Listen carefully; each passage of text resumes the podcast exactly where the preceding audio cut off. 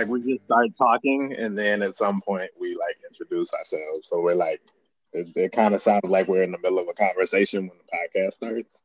Oh, okay, that's cute. Sure. And eventually we talk about Star Wars. You know, I kind of feel like we, we started recording right now. I feel like this is a good this is a good segment to use. So I can start off if that's if we're going to a transition. We're committed. Kick it off. All right, I'm Sharif. My pronouns are he, him, him. He, him, his. Hey, I'm Greg, old time favorite, the only favorite, honestly. Pronouns today are his, hers, and theirs because I want everything that is mine. Get into it. I am Soraya. My pronouns are she and they. I'm Jazz, he, him, and uh, I'm here making my debut. You're welcome. And hey, everybody, this is Ian. Uh, I use he, him pronouns, and I live at the Brick and Mortar Collective. We didn't really cr- credential ourselves this episode, but and this is kind of out of order in general. But this is what you get organic introductions. Um, so, in the grand tradition of leftists who faced a massive defeat at the hands of an indifferent neoliberal state, we will be making a cultural turn this episode. As Joe Biden's star rises, we shall turn to the cultural arena and discuss the works of George Lucas and uh, the movies of Star Wars. Uh, we decided that this seems like a good use of our time because we watched some of them and they're kind of ridiculous, and the implications that you can draw from them are troubling. Um, basically, yeah, we're kind of going to look at a couple of cultural artifacts over the next whenever we keep threatening to do Harry Potter. We're going to do a Hunger Games episode. I watched all those goddamn movies again. We're going to do an episode about it. But basically, looking at kind of the way that the United States, especially uh, folks, channel their political analysis often through these sort of cultural touchstones. We're going to talk about them as films um, and kind of look at some of the assumptions uh, and the construction of their world. I heard somebody say once that like everyone should be required to write a novel because it reveals a lot about yourself. And I think like a nation's pop culture can reveal a lot about how that nation sees the world. So that's why we're doing this. Also, we just want to talk about fucking Star Wars. That's why we have the most people on this episode of any of our episodes. Um, we miss Marshall. Uh, shout out to Marshall. Uh, she will be back with us eventually. But today we're going to dive into the prequels. The we're just we're just they were in numerical order. I know he didn't make them in this order. I watched them all too. But yeah, we're gonna start off with some opinions, and then we have a lot of lot of different things that uh, a number of us ad libbed and put together here. But maybe we just start off, folks. Uh, what are your opinions of these movies? Maybe just a, a line on episode one, two, and three. We're not going to get into the whole summary of their plots. If you want a summary of their plots, there are lots of videos on the internet. Go find them.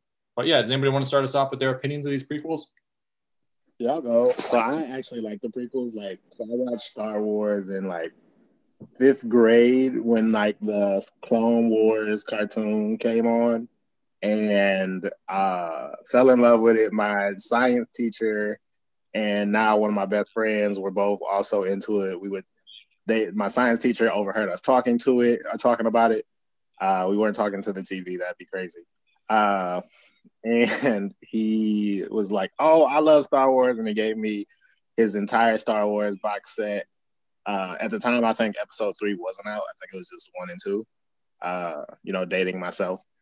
um, and so I watched all of them in the order in which they were released on my teacher's box set. I like uh, two, one, and two just because it, it seemed to go more into like the grander universe which I know a lot of people hated because it was too much politics and a lot of things didn't make sense, but I was here for it. I was thinking about it last night because I was trying to think about what my summaries for each one would be.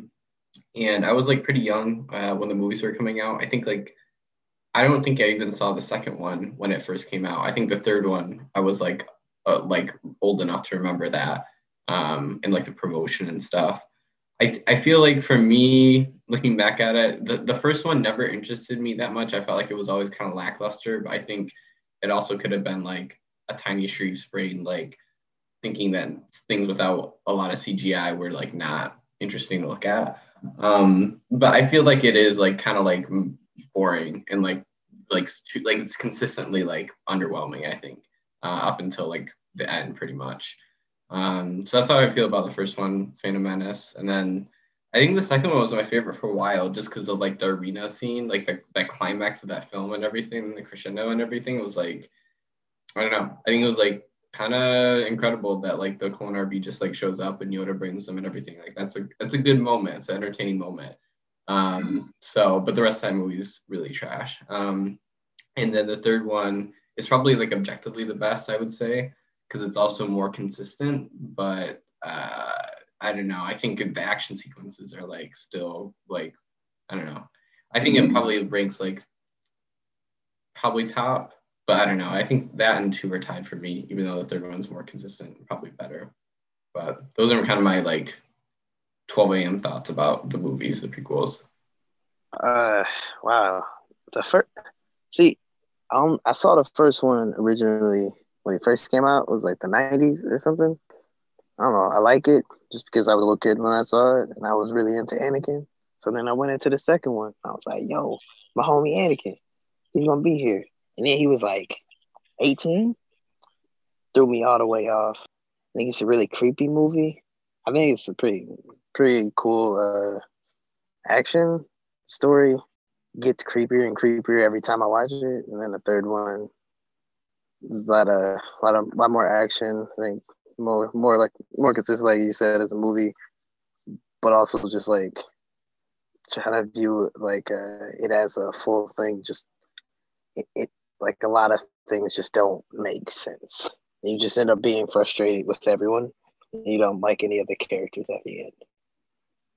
So, but I like the prequels. I don't. That was not clear from uh from everything I just said, but you know, overall, they're not the worst movies I've ever seen.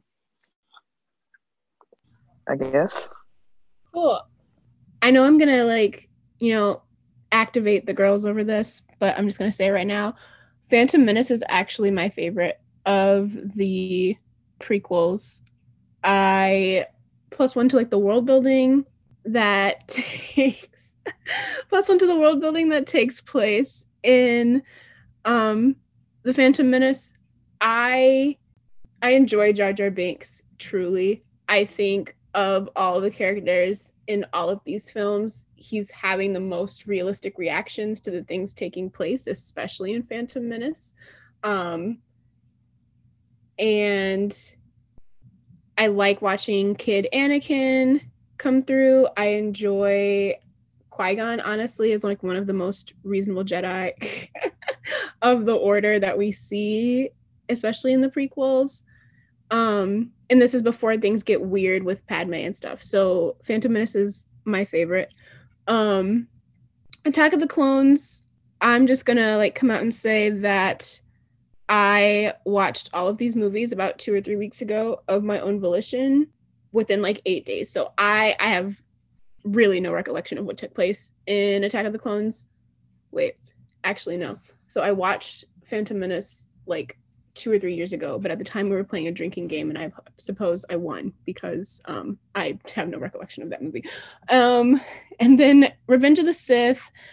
Revenge of the Sith just makes me sad. Like this is the part of the movie where we're not really world building anymore. We're like going, we're building up for this like endless war that we see in the like original trilogy, and so it's just it's sad honest and that's and i just i don't like sad movies. Um they're all kind of sad because you know it's a war but this one is like my least favorite of the three.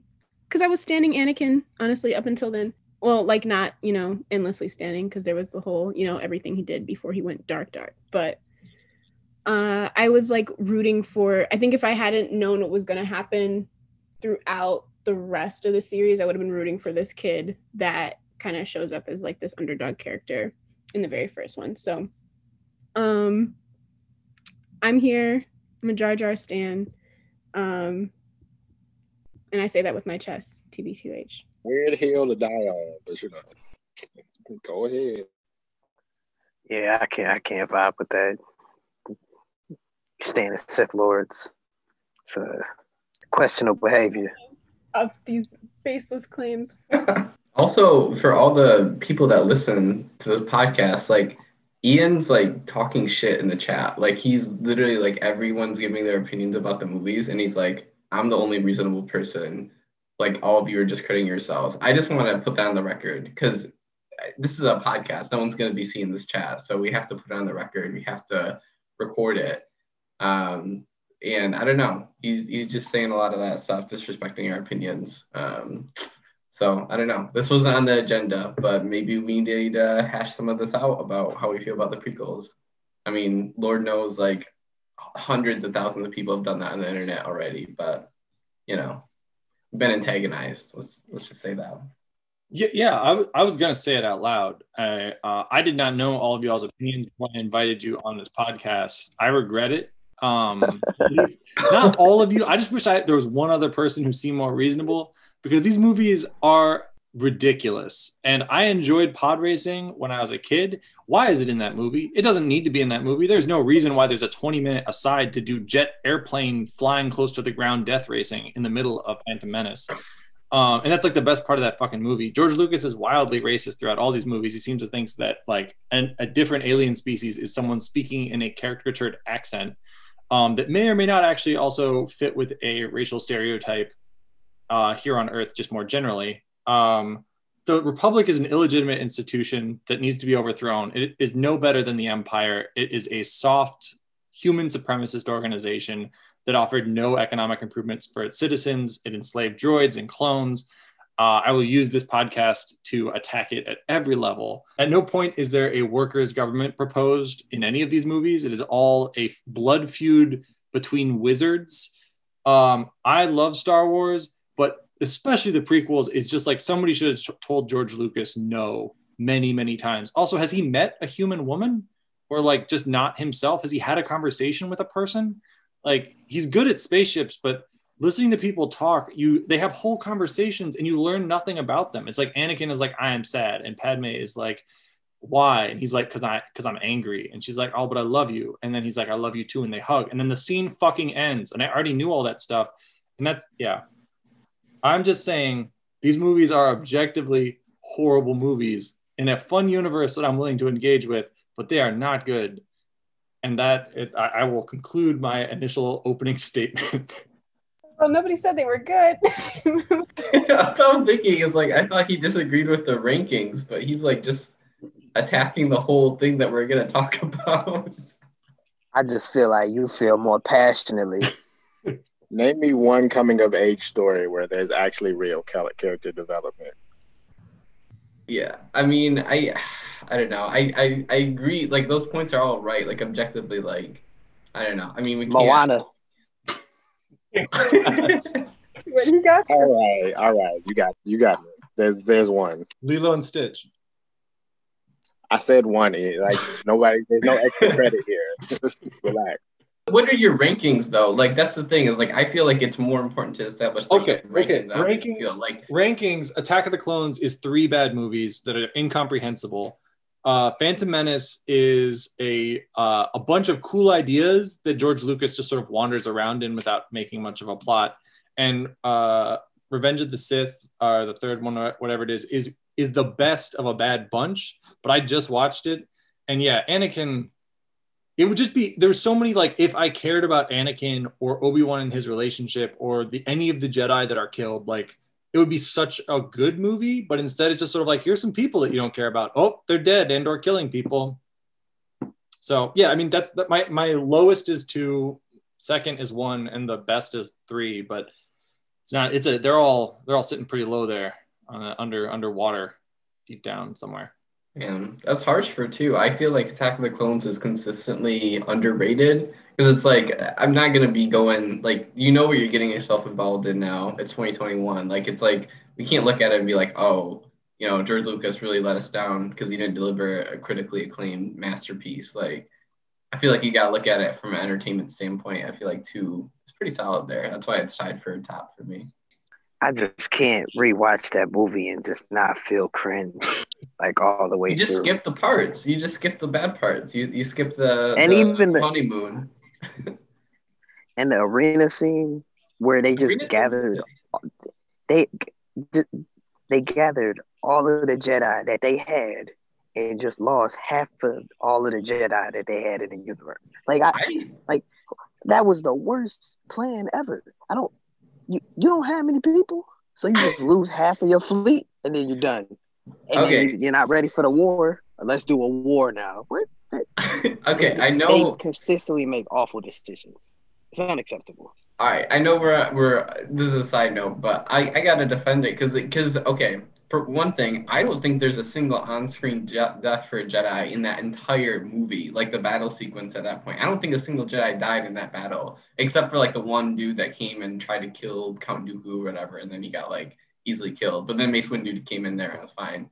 But like, there's that, and also they had to buy time because the clones are coming, so they had an army. They just had to like buy some time. But yeah, I mean, probably was not. It's probably a little too risky. But yeah, that's all I have to say about that.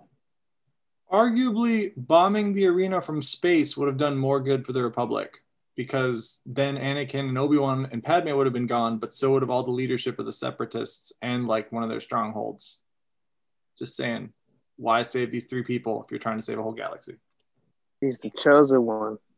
I mean, these are prequels. It's not the Jedi way. But also, as far as like terrorist attacks go and like whipping up support for the the enemy, I think that one would have been it. If you would have killed all the planetary leaders in one swoop, in like one unprovoked attack, I think that would have been the one. I, I feel like it was provoked. It captured people. So you kill your people and them. I don't. I don't you, know. you just lie. You just lie to the galaxy about why your people died. I mean, that's that's classic. That's Empire 101. You just explain. Oh yeah, no, we it, we couldn't save them. They died by the time we got there. Who knows why they seem to have been exploded by weapons that look like ours? We can't say, but thank goodness we killed those separatist leaders after their horrors. Like that's you know that's Empire 101. They were gonna do that. Oh, also, well, it wasn't the Empire Oh, at that right, point. it's the fucking Also, though, to be fair, had had they done that, we also would have never got a Death Star. Or any of the other movies, literally. I'm just saying, the, like- the rest of the series is screwed. They made this after the first three. They they couldn't kill Anakin, Okay. so that's off the table. We have to make we have to make a decision whether we're going to argue in universe or we're going to argue about the financial implications for the movie industry of some of these plot decisions. No, we're going in universe. I don't. I don't. I thought. I thought all of our discussion was within the Star Wars universe. No, it is. You just brought up they couldn't make the other movies. Uh, well, I figured. Well, I to- figured it'd be it'd be prudent to point it out.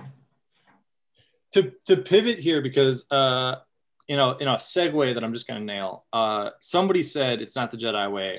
So I think we could start off talking a little bit about the Jedi and the Sith and who is good and evil and what are the implications of all this? Like, are the Jedi good? Are the Sith evil? What are y'all's opinions on that? I mean, I don't know if like the Sith are inherently evil, but they do do a lot of evil shit. Uh, and the Jedi are just kind of like neutral, though they end up being terrible people by staying neutral. So like nobody, there are no good guys. Yeah, I think the movie sort of suffers from liberal like storytelling because the Jedi, like kind of what Greg, Greg said, the Jedi are, are essentially really being encouraged to be neutral as per the Jedi way. And that neutrality prevents them from acting passionately in any one direction and then it just like fucks everything up that would be reasonable in terms of like a like a some sort of space cowboy some sort of like good space cowboy intervening in crises. Um i as i was watching these movies i really wanted to like the jedi because their lightsabers are cool. And i like the idea of like force sensitive people all over the world or all over the galaxy being brought together to like learn together and fight for some sort of purpose. But whew, they just they can't raise children for shit. And it's because they're not like actually um they're not actually like engaging with like emotions and events they're just like pulling like a sense of morality from being above everything which is not helpful at all Yeah, I would argue that having your main peacekeeping force be people who are divorced from humanity is probably a bad idea. also having your main peacekeeping force be like 200 monastic child thieves uh, living in seclusion on your capital doesn't sound like the best idea. It's not that's not community involved policing is what I'm saying. That's I think as opposite as you can get. They just show up on your planet, fight some people, and then like take the like kind of uh, the weird kid from your village and disappear. Um, that's uh I yeah, I, I, def, I, I definitely don't think the Sith are good. I think this movie does set up, or these movies do set up a weird thing where like passion is inherently bad. Like not caring about what's happening somehow makes you morally superior in some way, or caring in a way that doesn't seem to care. It's not yet, they don't really draw the lines there because the Jedi do seem to care about things, but where's the line between caring about things and passion? It's never fully explored. Yeah. They are not kidnappers they ask the parents nicely and give them an option of giving their children a better life as the well-respected religious leader. The only peacekeeping force in the galaxy with laser swords and the ability to use the force shows up at your door and says, "We want your child." I don't know if that's non-coercive. They can say no. Mm. And like some of them wouldn't.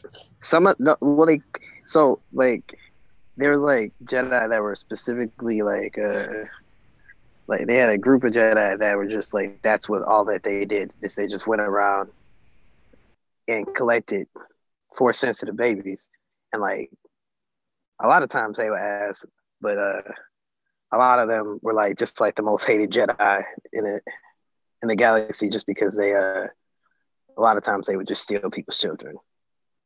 So yeah, they was out here kidnapping babies, but that wasn't all of them. Anakin never told yeah. Right? Not all Jedi. That wasn't in the Jedi handbook. That's just some of them were like, you know, terrible people. Just like the Catholic Church. I'm not touching that one. I'm not digging into that. We're talking about movies here. Um, but I guess something that I noticed as I was kind of watching the films really like in the, the benefit of watching them in really short succession was like the patterns are more apparent um were, were more apparent for me.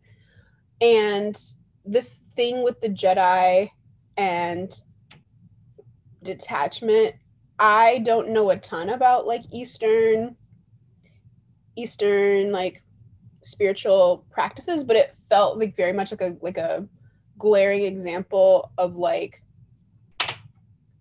the odd um, american audiences of, of this movie is not really knowing or like broadly speaking um, stereotypical like audiences of this movie not really knowing what detachment is. And so and like george lucas also misconstruing or like creating some sort of western idea of what it, what detachment is. And so after that you get this like emotionless belief system that's like penalizing folks for like what you said passion and it's just it's very not in alignment with what i've learned in my own practices of those like ideas. And it was just one of the it was just like it was just like a, a really interesting thing to think about that they they genuinely had a like could have had a thoughtful and very like stirring um like religious code to be operating from. But because of this just lack of knowledge from the creative team you get like this really flat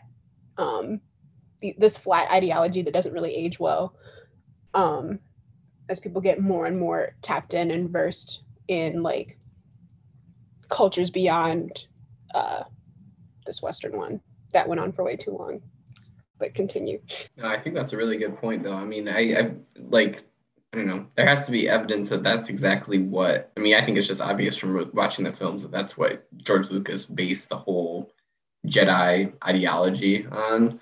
So yeah, I mean, I think he was thinking that he was like really deep with that and like really big brain. Um, but yeah, it's it's kind of what happens when when you try and misapply those ideas uh, into like a multi-million dollar franchise.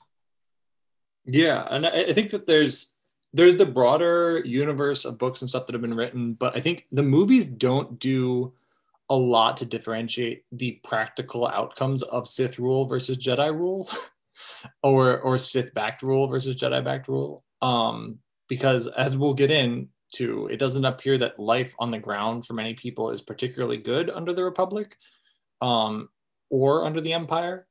And so I think that there's sort of like a strange, there's a strange, like, well, the Jedi feel like they should help people versus the Sith feel like they should help themselves, but both sort of end up administering a very similar state which I feel like is an odd echo of US politics in a strange way. Like we're told one of them is very good, one of them is very bad, and then it somehow yeah, I feel like even there's still industrial like, sort of I mean, like part of this is just because the story is where people are focused so much on, on like, the- can't escape. You know the resistance the rebels the jedi etc but i mean do we really even know what like most people in the republic like think about it turning to the empire? Or like how much yeah like what you said basically like how much their lives like change between that transition? Like for them it's got to be pretty similar. I mean the empire seems like it could definitely be bad in some aspects um like worse like like tangibly worse but I don't know. I feel like it's it's like such a political battle and way less like a social one of like, oh, like this is actually about improving people's lives. Like, no, it's about who has power and like how those people kind of rule uh, and decide, make decisions. I don't know. I will say, well, gotta say the caveat too. Of course, the Republic never had a Death Star and blew up planets, so I guess that's kind of a point to the Republic.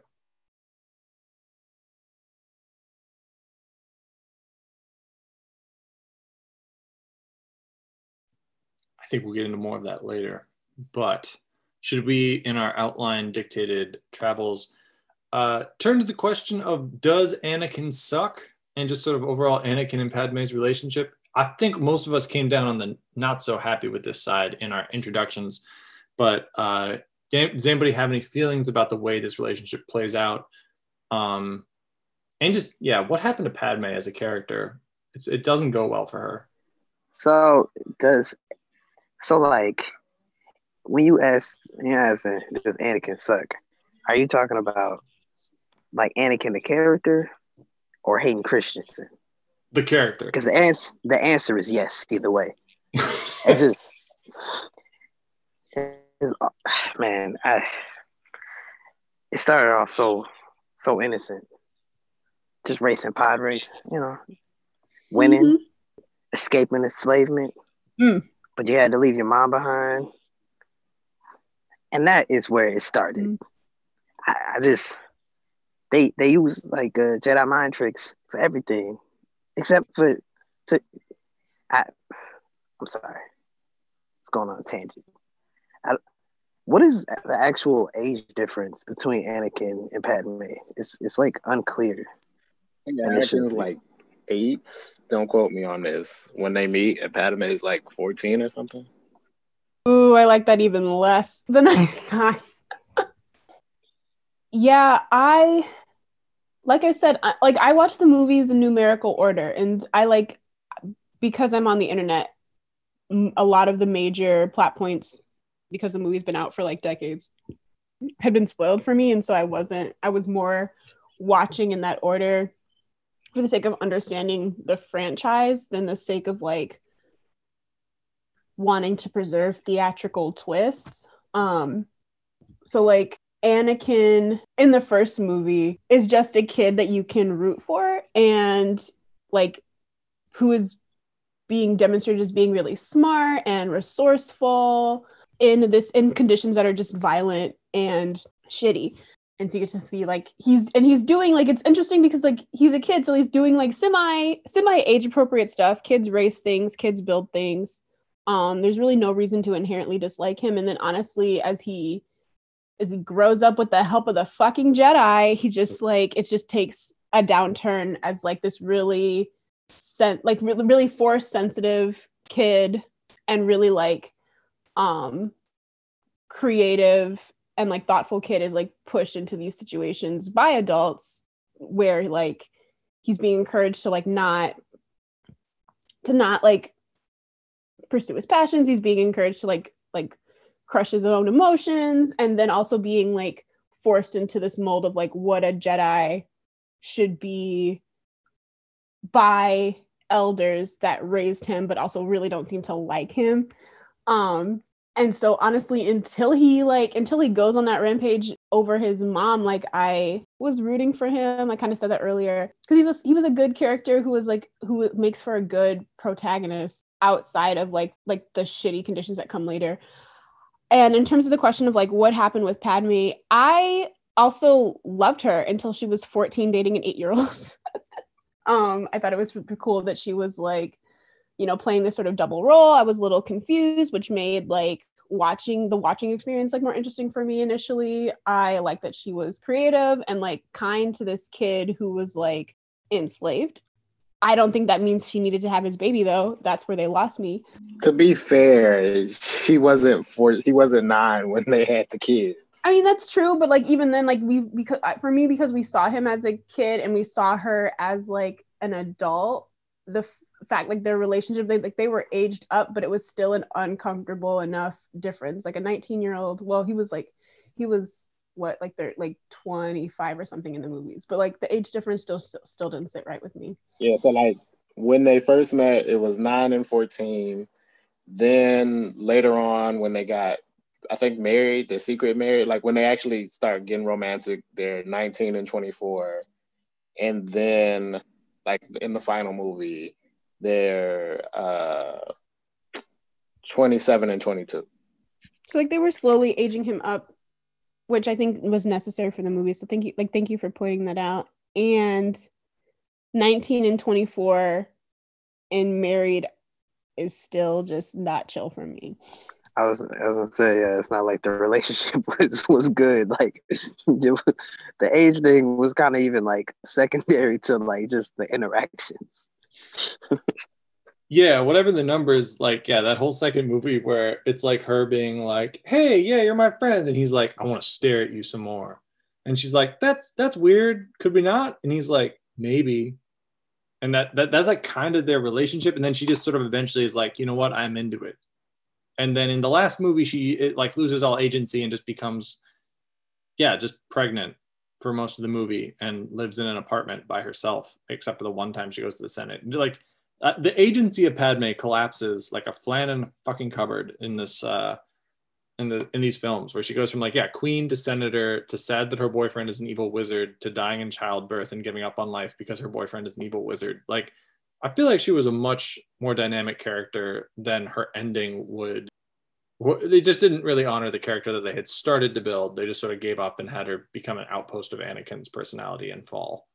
Yeah it's like the it's like the i don't know really like the details of like who wrote what but it's like they were significantly less interested in padme once anakin was like old enough to have more agency.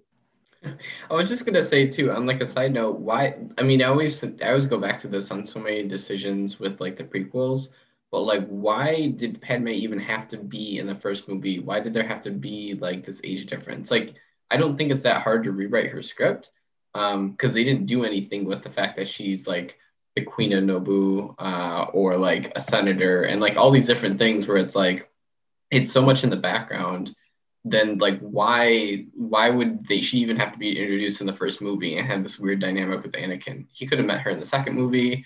It could have been like even the third movie. Like I don't know. I, I just I felt like that was that was uh, not not I think that was part of her rise to like power, like how she got to the Senate was because she, uh, because she, blah, blah, blah, because she like helped defeat the blockade on her planet. She was then able to like rise to become a senator, right? But also, I I can't remember, but I swear there's like Pal- Palpatine also. I think he rigged the election so that she would become queen. Like this was all a part of his plan, like long term.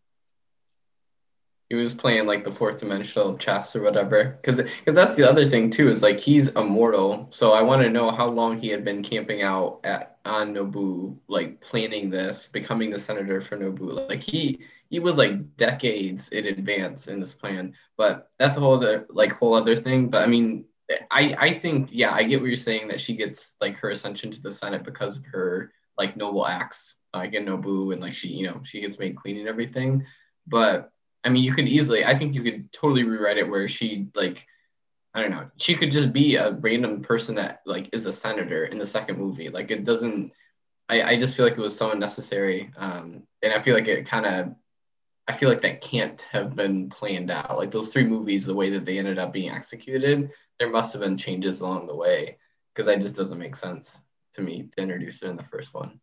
Yeah, I would say it adds like on a lot of ends, like it, it also makes you explain how their queen system is an electoral office. How is a queen less like of an entire planet, less powerful than a senator? I think it would have been easy to like, you know, at the time AOC wasn't a person, but have her essentially be like, yeah, like an, a young elected like firebrand leader of the um, from Naboo. Could have been a really cool thing to come in episode two. She also like, if you want to go for the star-crossed lovers thing, could have been like maybe more of a separatist, where like you could have had them each being like 19 and her being like arguing for like the failures of the against the failures of the republic and him trying to defend the republic and each of them like kind of seeing each other's side but being conflicted coming together.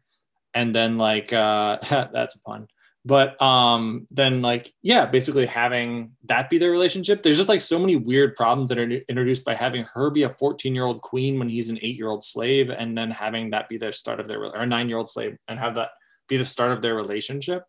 Like it's just a lot of un, unforced errors in that whole it seems like there's like three rewrites that could have solved a lot of that yeah, I mean, yeah, I don't have anything to add. It's just the the so, so, much stuff you could change with the prequels, and I think it would just objectively improve them.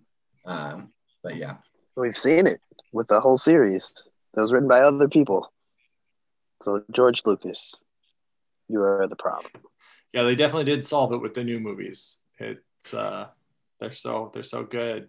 Wait, okay, so I'm I'm looking up the Wiki, Wikipedia apparently on Naboo, public service is requ- is mandatory from ages 12 to 20. So every all of the politicians start their political careers at 12. That sounds healthy. See, now that makes more sense. Why uh what's his name? Oh Palpy. Why he hated his daddy. Also, like is political service though the like the IDF of Naboo? Like, do they go into the weird army to repress the Gungans for a couple years? Like, is that the weird segregated society that they have there? Like, what does political service there mean? Are they like they're not senate? They're not like local representatives at twelve, are they? Otherwise, that's an insane proposition. Also, I don't know. Padme was the uh, the highest elected official at fourteen, so who knows? How uh, is there like something in the water where the, the adults just die by 25 and like their brains are decaying? Like what is the what is the Naboo planetary lifeline? Like what why is okay, there's a that this is opening up a lot more questions than answers here, Greg.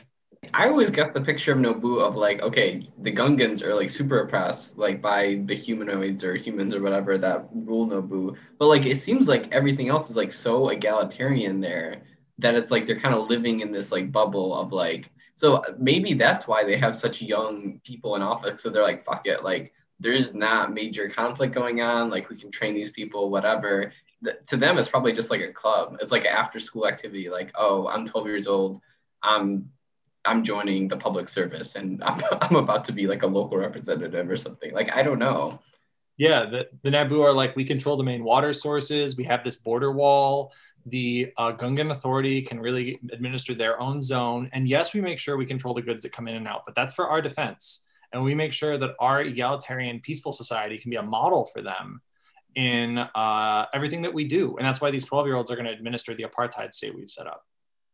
So apparently, I'm, I'm, I haven't dug into this in a while. So apparently, Palpatine was also a failed politician he did his five years as a in the apprentice legislator program and could not get elected to uh, office most of the time, like or get appointments. So he kept like very low level offices until he started like manipulating people and killing people off. So did he try it legit for a few years? Like was he like a Sith Lord who's like, no, we're gonna do it the right way, Palpy. We're gonna make this happen. I'm gonna play the game. I'm gonna put in my hours and then I'll kill everyone. Like, was he trying to like do it? Like, was he just really bad at being a Sith Lord for the first couple of millennia? Like, what is? Why was he? Why did he suck for like a few cycles? Uh, because like he he was born to like uh, what what do you call it? like a upper class family, like, and but they like they had status. Was he though? He's a Sith immortal, well, right? Yeah, No, yeah, his dad was a politician and like a a merchant, and like they had money, and he always like he always had plans to be better, but his dad was like, "Nah, this is good enough. Like, what else do you want? We live on a mansion on a lake, uh, and we run like this part of the the world. Like, what more do you want?" And so he like had a lot of resentment that eventually led to him killing his dad. And he like met Darth, his uh his Sith his Sith Lord. Is that what you call him? His master? Yeah, there we go. Got the word. And then yeah, like like Greg was saying, it it led to Plagueis like kind of like coercing him kind of deal, and then he ended up killing all his family, and then that was his path to Sith Lord. I just love the idea of like Palpatine's a spoiled rich kid chilling on Naboo, and he's like, God, I fucking hate having everything I ever needed and like running a quarter of the planet. It sucks. And then Palpatine, this creepy Sith Lord guy, just shows up and goes, Hello, do you want to learn all the evil arts? And his parents are just like, Well, that's kind of weird, but at least he's got a hobby and getting out of the house. And then a few like years later, Palpatine shows back up and kills them all. Like, what? That just seems like a weird dynamic of him being a fail son who then gets super into the occult and comes back and kills them and then becomes a senator. So it's a strange arc. And also, is he supposed to be an immortal being who has always been the incarnation of Sith energy, or does that come later? Wait, who? Palpatine or his? his yeah, I don't know. The new movies get confusing. Like, is he all the Sith that have ever been, and he is an immortal, or is he just the oh, no. recent body inhabited by that force? What? Where are you getting this this knowledge from? Because that's the okay. We're getting into the new movies, but in the new movies, Palpatine isn't dead from being blown up on the Death Star because he never really was that Palpatine because that was a clone, and he lives out on Exegol, and they imply that he is somehow the all the Sith that have ever been. It's a lot. Uh, I don't. We can maybe get into that when we get to those movies, but it's a confusing thing. Oh, I'm sorry. I didn't mean to cut Soraya off. Oh no, you're good. I think I was gonna keep lamenting Panakin, but I think we're good. Why not anime? Ah, I'm sorry, folks. Anime, anime, and Panakin.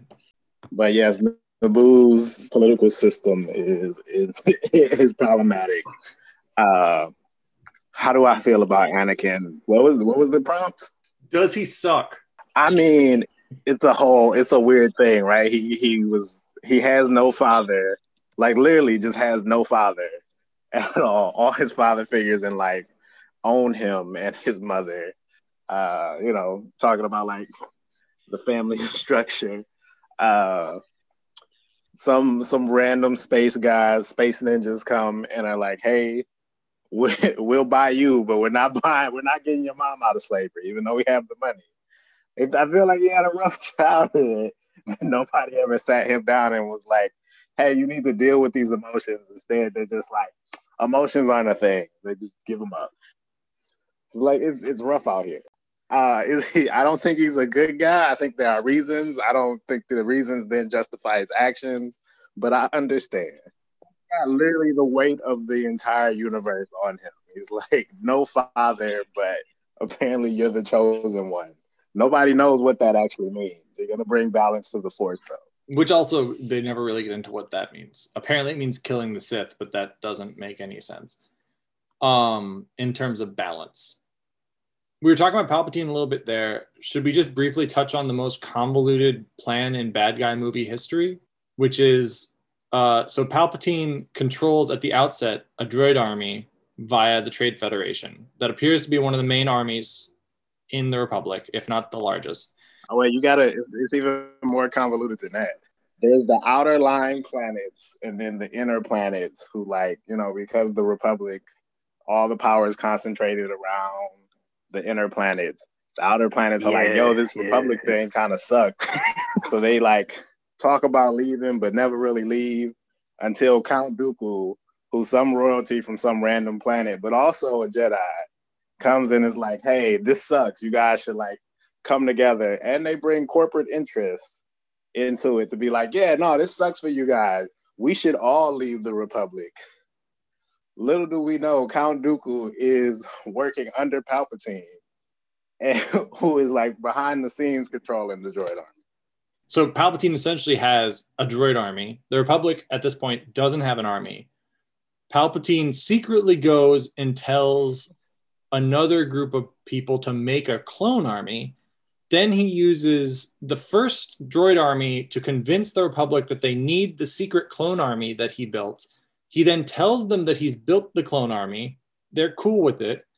Um, they have uh, he then has those armies fight for a bit in order to justify his power and then he establishes an empire after he decides which army he wants to have lose but he had an army and the republic did not have an army which meant that he won like at the beginning he could have just been like game over i have the only army one against zero is me winning so i don't understand why it seems like he just it, it was like a bunch of extra pointless steps to get to the same ending, which was him having the only army, which is what he started with.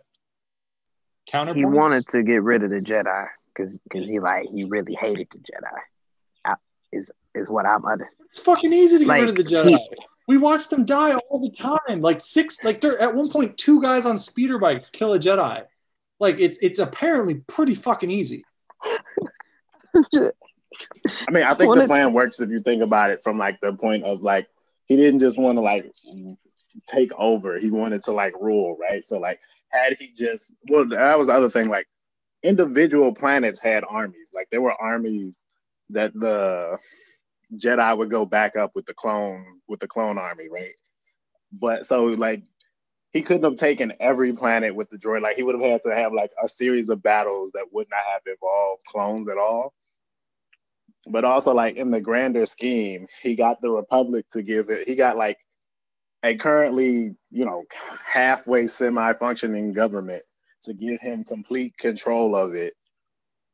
Uh, and then was a like instead of having to like establish a government from what are already planets that are too far out to be controllable, he was able to like take over the center and then reestablish that. So it's like an easier an easier lift, I guess, of like being able to take control of the galaxy. It's like take like taking control of like the Pacific Islands, like all the territories that, or actually, yeah, it's like taking over all the territories that uh, ancient Britain, not ancient because it wasn't that long ago, but like the British uh, monarchy control versus taking over Britain and then just having control of those places in the first place. Okay, I can kind of see that. I just I feel like it was a lot of extra steps. He could have also just got the clone people to make him another army if he wanted two armies and then face rolled the whole galaxy. Like at the end, he still establishes an empire that a bunch of people see as illegitimate and then start a rebellion to fight back against. Like he doesn't, his marginal, I think I'm using this correctly, the, like the marginal utility of this convoluted plan is pretty small for the amount of steps and like lucky points he needed to accomplish. From from my understanding, it wasn't. It was there was a Jedi, Sifo Dyas, who told the Jedi Council, like, "Hey, man, some stuff is about to go down. We need an army." So he went to um, the Kaminoans or whatever, but he went to them and like wanted wanted them to build a, a, a clone, like a clone army. So, but then Palpatine ended up killing him and just continued it like as though you know, but just like he orchestrated them actually killing, yeah, like building that army. But the, he didn't have the money. Like I, I think Palpatine did it from the from jump. Like yes, the other Jedi like had the idea, but also he didn't have the money to pay for a literal army of clones. That so like they they kind of he just I think Palpatine and I think Count Dooku actually was the one who like upped the money yeah, that's a good point about the investigative work, and also didn't in the second movie. I think Yoda like didn't he like meditate on it, or like he thought like like I think they had suspicions, and then they were like, well, like Yoda was like, fuck it, like we have to do this anyways. I mean, they had to at like literally in that moment because Anakin and Obi Wan and Padme had gotten themselves captured, but I mean, I don't know. They had time to think about it, and then afterwards, I felt like there was no follow up. They were just like, "Well, we're just going to use this army and not look any further into it, even though we knew something was up." I have one more thing related to the clone army and like whether the Jedi are good or bad. Um really quickly, like they found out that there was this secret army that had been being grown for 10 years that was like a humanoid that had been cloned millions of times and then born and bred and trained specifically for war. And they didn't seem to take issue with that like at all. um and so I think it kind of going back to like what Gregory or what Greg said is just like they're a pr- they're a fairly neutral force, but the movie writes them as the good guys, and so under any scrutiny, it just falls apart. I mean, when you're about to go to war and an army gets dropped in your lap, I think I'm gonna wait to ask my questions. The, the Jedi operate less as peacekeepers and more like detectives, and this seemed like the perfect time for them to do some detective work. And they they just kind of like let it go in favor of like fighting a war. But also like going back into Palpatine's grand scheme, it was like, oh, the Jedi control this army. It's not the Republic army, it's the Jedi army. Yeah, I mean, yeah, I don't know. It's it's a lot of it's a lot of meditating without much uh without much uh, end product. So I don't know maybe the whole midichlorians thing. Oh, actually, no. Now that I think about it, um, the whole I, it wasn't the whole point that they couldn't think clearly because their their judgment was clouded because uh, uh, uh, Sidious. I think that's like the ex- explanation they gave in the movies is like, oh, everyone's judgment is clouded because they can't see Sidious and he's right in front of them and they're they're too close to him or something. I don't know. That just sounds like George responding to somebody being like, "This doesn't make any sense. Can't they sense things?" And George goes like, "Up, their judgment. It's it's clouded by Sidious. He's he's clouding it up. You know, just like like milk in the water. Nobody can see a thing." Yeah, there's also this weird undertone of like, like you say, like Yoda meditates on things and people meditate on things, and they end up going to make what like is the wrong decision in the mm-hmm. grand scheme of things, but like it's perfect for like moving the movie forward and like this whole idea of like balancing the force. But like arguably if the Jedi were just like, here's this army, you guys can have it and let themselves like not be a part of this, you would have never got the the culling of the Jedi, which then led to like, you know, the balance of the force with, you know, one Jedi and one Sith. Yeah, and also too, it's like I mean, Sidious is so fucking power like Palpatine at this point. Like he's not even like I mean, he is like a Sith Lord, but he's not like transitioned or you know his apparent mm-hmm. appearance looks the you know looks normal or whatever. But like, how powerful is he to cloud everyone's judgment? Like every single person, like all the Jedi, Yoda included. Like did like the, at that point then no one stood a chance. Like if he was literally like doing all that uh, I was able to control everyone, then this was like this is like such an easy game for him. Which makes us question why he failed like five times to get elected. And when he was trying it first but I, I like the parallels between that and like Joe. like, we could cut this out if you want to, but Joe Biden not being able to get president multiple times, and now it's like, oh, this man is so powerful. He was able to rig an election. Like, why didn't he do it the first five times, y'all? Like, what's, what's going on? We did it. We talked about Joe Biden. It happened. Go Soraya.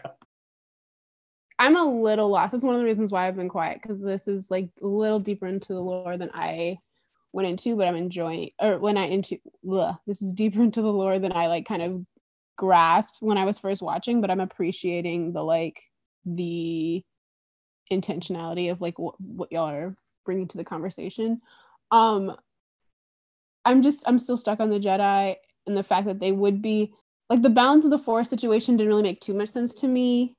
Like I just I think intentionally as an audience member i just assumed that like anakin bringing balance to the force meant like a, a powerful jedi bringing balance to the fact that currently there was just this unseen powerful sith leader. Um but then i started thinking about how like the jedi are pretty like they're pretty overpowered for this universe. Like they got the lightsaber which can like stop blaster bullets or whatever also cut through metal and like just about anything can like kill and cauterize wounds um and is held by these people who have these like super mystical powers and so in order to like there has to be like less Jedi than everybody else, I guess. Um, which leads us to this problem of like Jedi just always dying, um, mainly because they're just like too powerful otherwise. But then you brought in the stuff about like the force being clouded by insidious, and I didn't put that together before.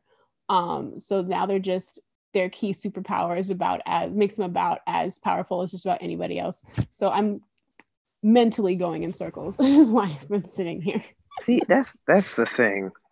I, George Lucas just like he had all these ideas, but like I don't. It's it's like difficult for me to like have the line between the things that he actually like that are actually in the movies and the things that are in that are like more expounded upon and like explained with detail in the um and like the other series and, and uh, like books and stuff like that he's he's not he's not he didn't do he did a good job of like I guess thinking about things, but didn't actually do well at implementing these ideas. You know, we should talk about the prophecy a little bit too, because I think that whole I, I mean, for one thing, let's just acknowledge that they completely mishandled like what it meant to bring balance because like like in I know we're not talking about the sequels, but in the sequels, like the, the middle movie, and I forget what which one that was, um, but like that was like genuinely a good direction to take it because the, the whole point of the series should be to stop the whole Jedi versus Sith thing. Like that would be the balance is like, okay, no more binary. Like let's have a way that combines like you can have passion and also you can, you know, be like nice, like not like be evil. Um, but like I don't know, people don't talk about the prophecy enough and like that like I don't know. I don't know where I was going with that actually, but yeah, the prophecy is is wild. It, it I, you know sense. what that that checks out. Um, I hadn't put that together before. Yeah, I'm gonna I'm gonna uh, continue reflecting. I guess on that. We can continue. I mean, uh, since we're like jumping forward and back and like talking about the prophecy, like originally the Sith were another like branch of the Jedi, and they they branched off and like you know being like based in evil and passion, like you know they they weren't really able to run an effective government and eventually fail. And then that's where we get like the current Sith system where it's called the rule of two, where like only two Sith uh, can exist at a time, like two official Sith can only exist, where there's the master who holds the power and then the apprentice who covers covets the power. Uh, but yeah, and that I feel like that's kind of where then the the battle, the whole like, what does it mean to balance the force, right? Because the Jedi are just like they. I feel like again, the Jedi kind of paint themselves, or George Lucas paints them as like a neutral force, and so they're like, oh, we're not like imbalancing the force. We kind of just don't do anything. We kind of like just chill off to the side. We're not running anything. So they're like, and they're always. I feel like from the first movie, actually, yeah, from uh Phantom Menace, when Darth Maul comes out as the apprentice, then they're like, oh, there's definitely a Sith somewhere. We don't know where he's at, but if he's uh if his apprentice could kill Qui Gon Jinn, like he must be like a powerful Sith Lord. Uh, but yeah, then they kind of just ignore it, not ignore it, like they're looking for the Sith Lord, and then Dooku comes out, and they're like, oh, this must be the guy.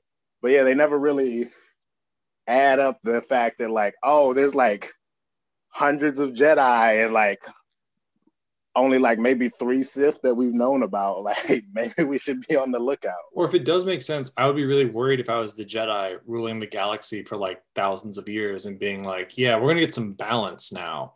Like I feel like that would tell me, oh, a great darkness might be coming. it does seem they seem oddly enthused about the idea of balance when they have kind of unilaterally ruled since they like repressed the Sith thousands of years ago. Well, so somebody asked a question in our chat, like, where was Dooku in the first movie? Uh, be, again, because of the rule of the Sith, like there can only be two. So I think somewhere between Phantom Menace and uh, the Clone Wars, Dooku isn't in the picture until after until after Darth, Darth Maul is killed. Yeah, I, I knew that he wasn't like his apprentice yet, but I w- it's kind of funny because they're like in the second movie they give exposition and they're like, oh yeah, Dooku used to be a Jedi and then he left like it's implied i don't know if they say explicitly but like it's implied that he left like years ago like even before the events of the first movie because we don't see him in that one. So it's like this whole time he's been trained as a jedi but he's not a jedi so and he's also somehow not a sith but he's clearly evil so i don't it's just a weird thing like that i'm like and also the whole going back i, I just remember what i was thinking about with the prophecy because you mentioned the rule of two and my understanding of that whole like rule of two thing is that like there can only be two Siths because that they like hoard the power. Like the power is like finite, uh, like the force power that they have. And so when you just have two people, it's like it, they're way too like they're super powerful people on an individual level, and the Jedi space it out over way more people. So if if we're going off that theory, maybe I misunderstand it, but like if that's the theory, and I think it's pretty compelling, then there's already balance to the force. Like they're already equal So they just do it in different ways. The analytical and like deductive capacity of the Jedi Order does not appear to be the strongest in the galaxy. Yes, yes, it's only Um, nine it's- it's- yeah, they should not have been leading the armies of the Republic. I think is my conclusion at this point. So that's not my. I mean, from my understanding, like the four, they, that's where like the one thing that like I hate about the the older movie, like one through three, is like they introduced this thing of like midi chlorians, which makes it weird. But there's this idea of like the force is in everything, because even like in one of the movies, in one of the cartoon movies or cartoon shows, uh, Yoda is like talking to the clones. Uh, and he's like, "Oh, all like you all may like look the same and have the same genetics or whatever, like, but in the force, you're all in like you're unique.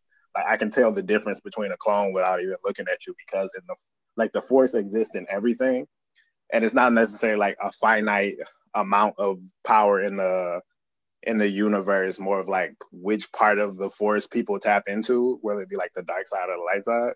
Yeah, I think a bunch of people have gone back and worked really hard to make this all make sense, but there's there's definitely some weird plot holes that George didn't feel like considering. Um yeah, I, I don't know, maybe we can cut this out, but there's just there is a weird vibe when you just like listen to the Jedi talk or like listen to these movies talk about the Jedi and the Sith. The Jedi are like, yeah, we are all in, into like self-denial and a lack of passion and we have to care for others, we can't care for ourselves or for those that we love um, and the Sith, they were about self love and passion. And it just sounds kind of like the whole thing started out with like some of the Jedi wanted to masturbate and some of the Jedi didn't. And the ones who didn't got really shitty about it. And the ones who did got super into masturbating.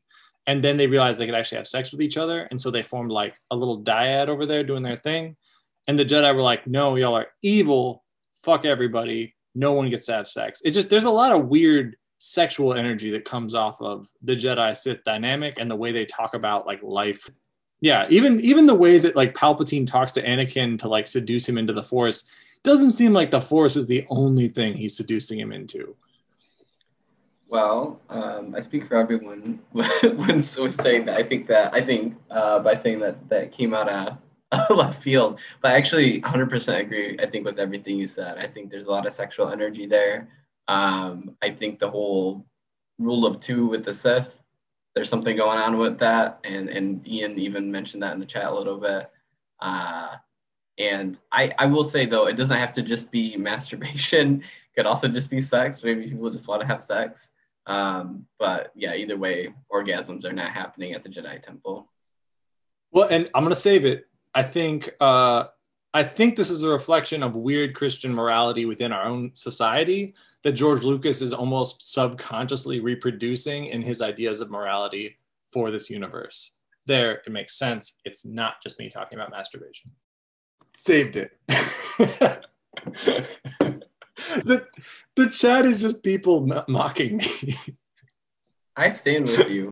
I feel like it some it really so many of these conversations though like sum up in a nutshell the problem with the Star Wars franchise, at least outside the originals. I mean, the originals I think we can agree are, are really pretty well executed uh, and they have good ideas. But like the ideas in all the movies are actually pretty cool. Like like if you really break it down, they're kind of interesting. Like some of them are hit and miss, but a lot of them are interesting and they could go in a really good direction and then every time with the prequels and sequels it just misses the mark i think there's some good movies in the sequels that get kind of close to it. Um, like, but I mean, we have to look at the last movie, like the ninth movie. We can immediately see like how they like, completely diverged from what would have been a cool, you know, storyline. And and with the prequels, obviously, they just completely trashed these ideas that could have been cool. The critique could have been there. This would be a really deep film if it was, but it's just not because we know it's not intentional there is a certain amount of that like office meme where like Oscar is like, I want to like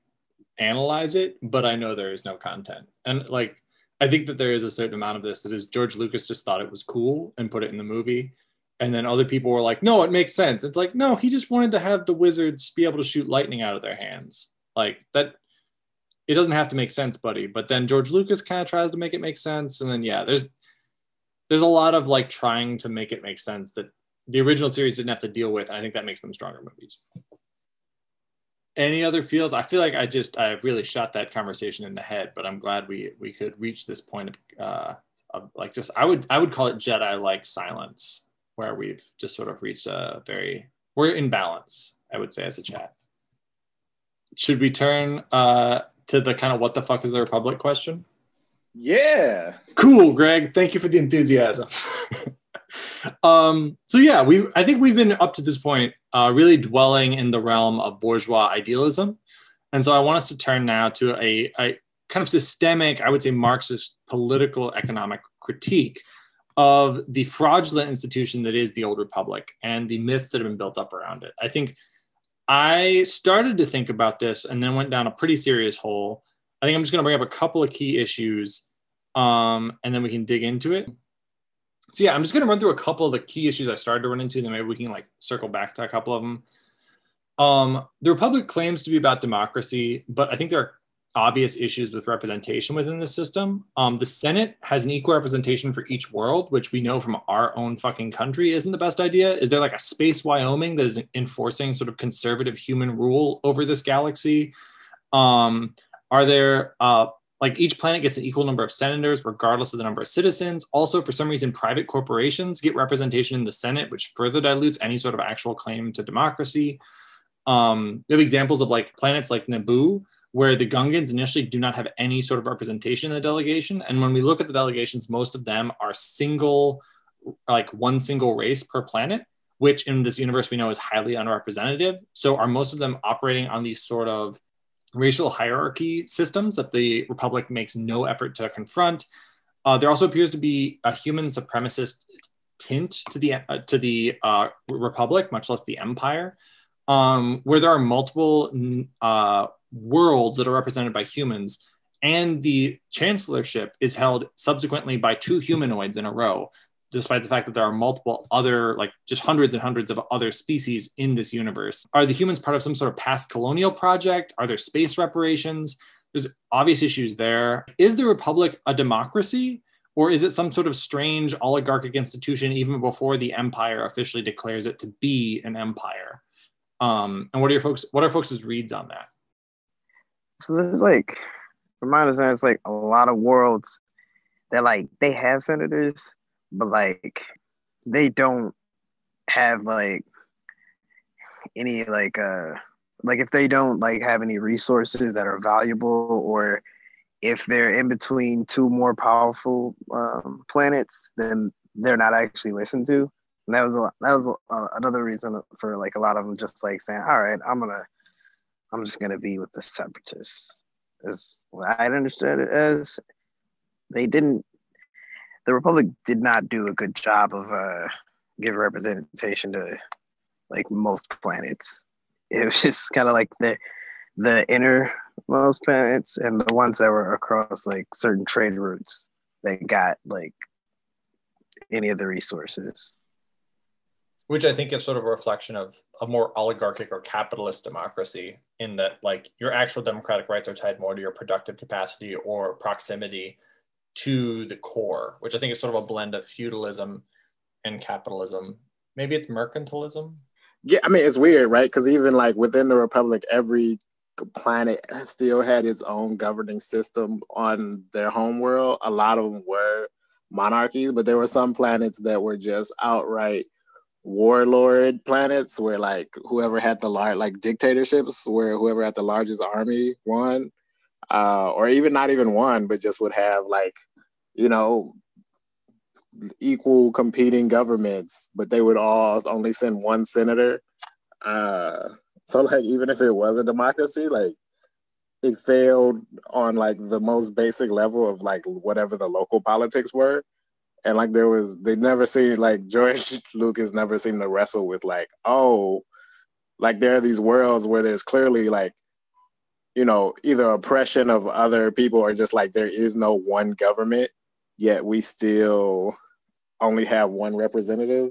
And yeah definitely a lot of space racism which uh also likened to like America where it was like yeah no like we don't like it's not racist. Like there are black people here but at the end of the day, as soon as like the empire took over, like they were like real heavy on the on the space racism. And I think that they're building on a foundation of space racism within within the republic. I think the next point I have here sort of might, might touch on a little bit of what you're saying there around like the kind of differences of planets, which is just basically like this idea of the outer rim which is sort of an interesting category that uh, gets applied to certain planets. So I just to use the example of like Tatooine, which is somehow between Naboo and Coruscant, but it's considered part of the Outer Rim, which I don't know if they were just flying away from Naboo in a random direction and ended up in the Outer Rim. It's a little confusing, but basically like it starts to bring up this question of like are there like this is a pretty well-known planet people consistently go there in the canon um, it's identified as like a scrapping place as well as a, um, a site to like for illegal activity. But are these plants potentially just intentionally outside of Republic control?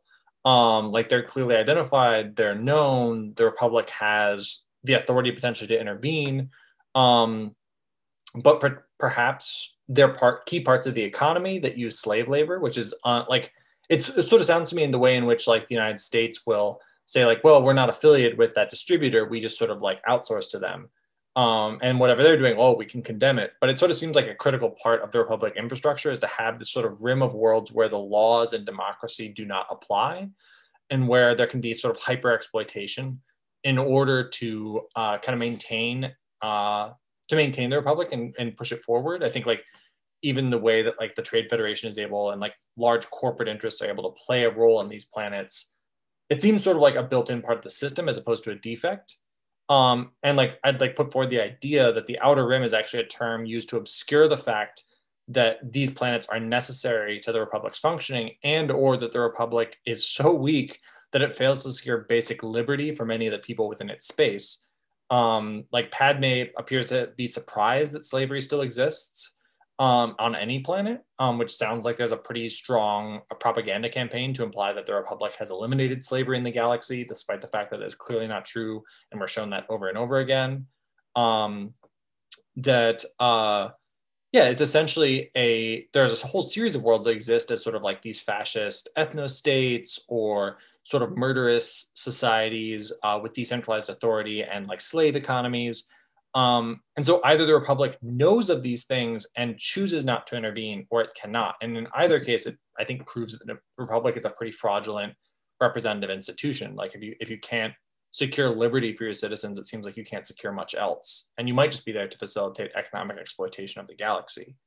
Um, in which case, the Republic could be classified as a bourgeois, um, sort of like primitive accumulationist government. Yeah, and I think that also opens up all sorts of like questions of like is this really a peaceful system? Is this a, a symptom of decay? Is this the system working or is this the system declining? Are like are private military contractors a huge part of protection in this universe because there isn't a centralized military? Um, the outer rims as a concept, sort of beyond republic control, yet still somehow important and connected to the republic economy, opens up a whole series of of strange questions here, which maybe I have just thought about too much now, having written this outline but I'm curious if y'all have any thoughts about how that plays in or like connections back to the real world and the way we kind of externalize certain regions. Yeah, I mean, I, I would like to bring up the point of like, we think of it as like, not to be funny, but like when we think of like the world, like our world, we think of it as like a flat plane, even though like the earth isn't flat. But like every like distance is like, you know, like they're straight lines, right? But like with it, we're talking about like in a in a four dimensional, not four dimensional, in a three D space that is space.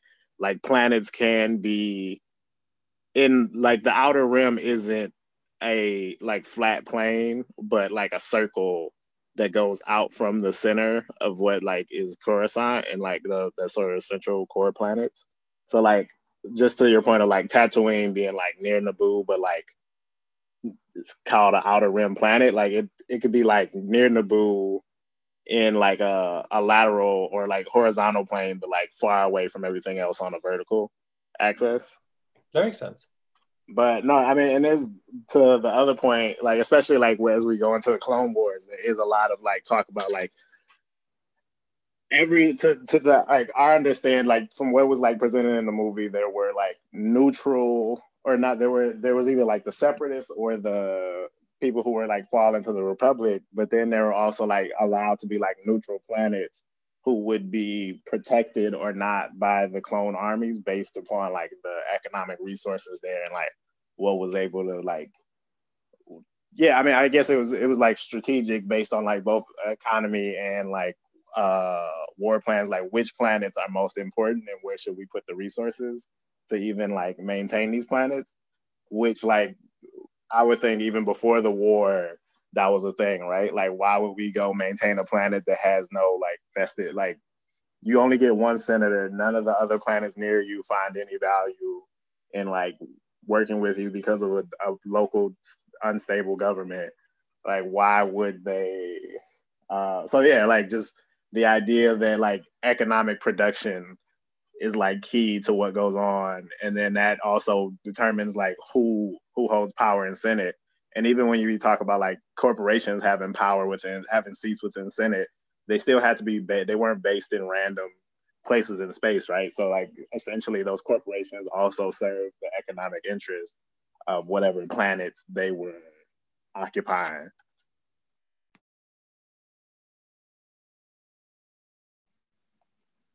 If they just would have like just not even paid attention to that, because like it just seems like way too much to even dive into. You feel me? Like, uh, and it's just the the Republic like just they bit off a lot more than they could chew when they couldn't even like provide resources to the to the you know to the planets closest to them.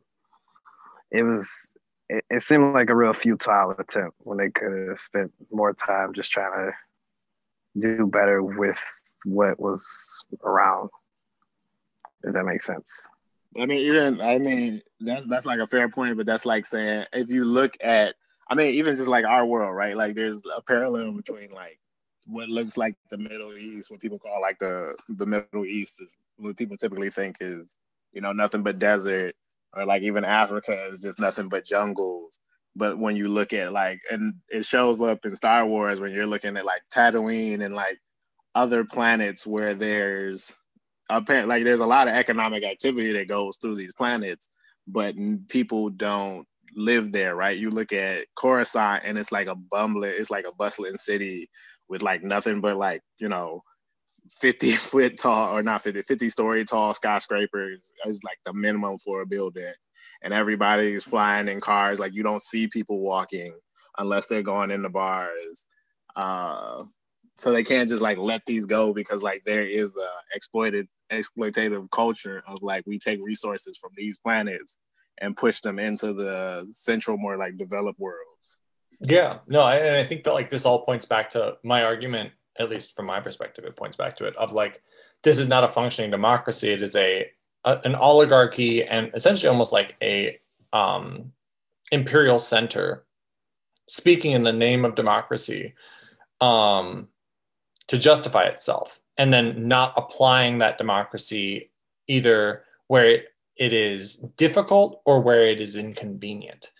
And i think that that, that echoes a lot of how the united states might view the, the concept of democracy um, and I, I wonder how much of that is intentional on george lucas's part how much of that is not thinking it through and how much of that is almost subconscious like not like basically you can declare democracy in your intentions as opposed to like having it be an outcome that you examine and like have to follow through on Also, apparently there was galactic gerrymandering. I just dropped a picture in the Facebook chat, but if you look at like where they kind of they define the the galaxies like the core worlds, the colonies, the inner rim, the expansion rim, the mid rim, and then everything outside is the outer rim.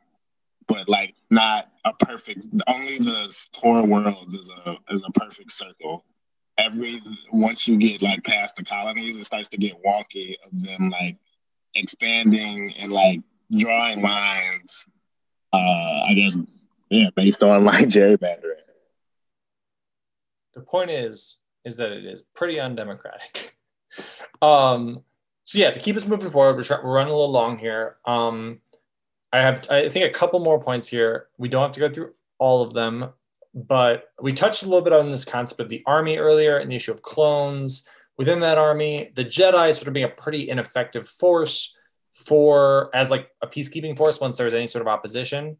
Um, I think there's a couple of key questions within the army question though around like it appears that armies exist. There are planetary armies. There are like sort of these the Trade Federation as a intra-planetary force exists. So is that the is the primary like military in this galaxy a military contractor or a private military in the service of a corporation? In which case, how does the galaxy maintain order, or is it sort of like is the government a shadow government? Um, and then I think, Greg, you also brought up before we started this point of like, are there no other galaxies that might show up? And possibly that was behind the reason why a lot of this happened. Do you want to maybe just go into that really briefly?